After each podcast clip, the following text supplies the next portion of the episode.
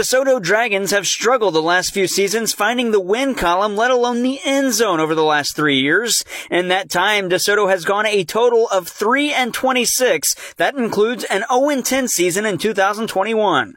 Under new head coach Russ Schmidt, the third coach at DeSoto in four seasons, the Dragons are looking to find that Dragon state of mind that will get them on the right track. Coach Schmidt and his staff have had limited time to institute a new playbook after Schmidt was hired back in April, but where does the offense stand after two weeks of practice as they approach Jamboree Friday? Here's Coach Schmidt. It's getting there, you know, and it goes back to my conversation with my college roommate last night. He that was his that was his go-to question. He goes, "What's the O look like?" And I go, "The O's getting there." You know, uh, at this time of year, defense is always ahead. Anybody tells you different, they're lying.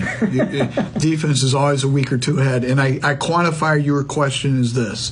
So for two weeks, I've had to listen to the defensive coaches over there hooping and hollering and pumping their fists and telling our kids what great jobs they're doing, and and um, you know there's a second coming of the Packers over there, and and uh, I just tell our kids to stay the course on the offensive side. If you know, I could see some things where we're developing, but they can't see it. We don't have any game tape yet. Mm-hmm you know, I don't have, I have some archive stuff, but I have nothing with them wearing the green and white to show them what this is going to look like. In my mind, I know what it looks like.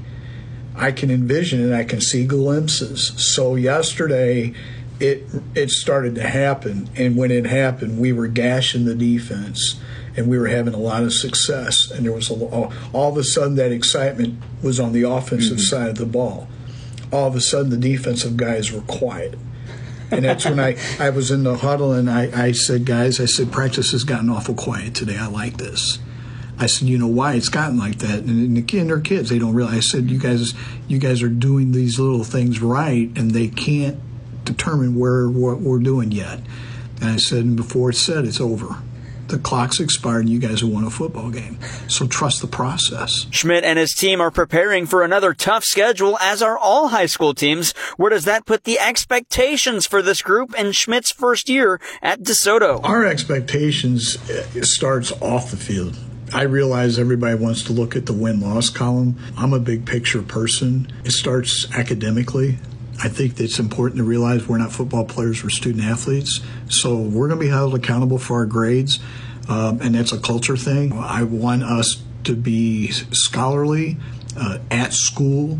Uh, supporting each other's programs, doing those little things. And then when we can get to Friday night, uh, we're going to take it week by week and uh, we're going to prepare. You know, I, I've used examples of some of the losses that these kids.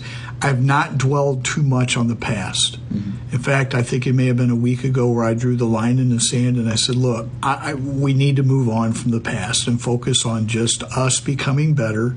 But it's hard when there's so many examples that you can draw upon. The Dragons out of DeSoto host Bishop DuBourg in week one, then travel to Sullivan in week two before they are at home against the North County Raiders in the third week and against Festus in week four. The Dragons then go out on the road for week five at Windsor before returning home against Fredericktown in week six. And in week seven, they get their penultimate road matchup in Hillsboro against the Hawks and Russ Schmidt's former team before wrapping up their home schedule in week 8 against Cape Central. And in week 9 to wrap up the season, DeSoto is at Orchard Farm. For KFMO Sports Reporting, I'm Sports Director Jared Pettis.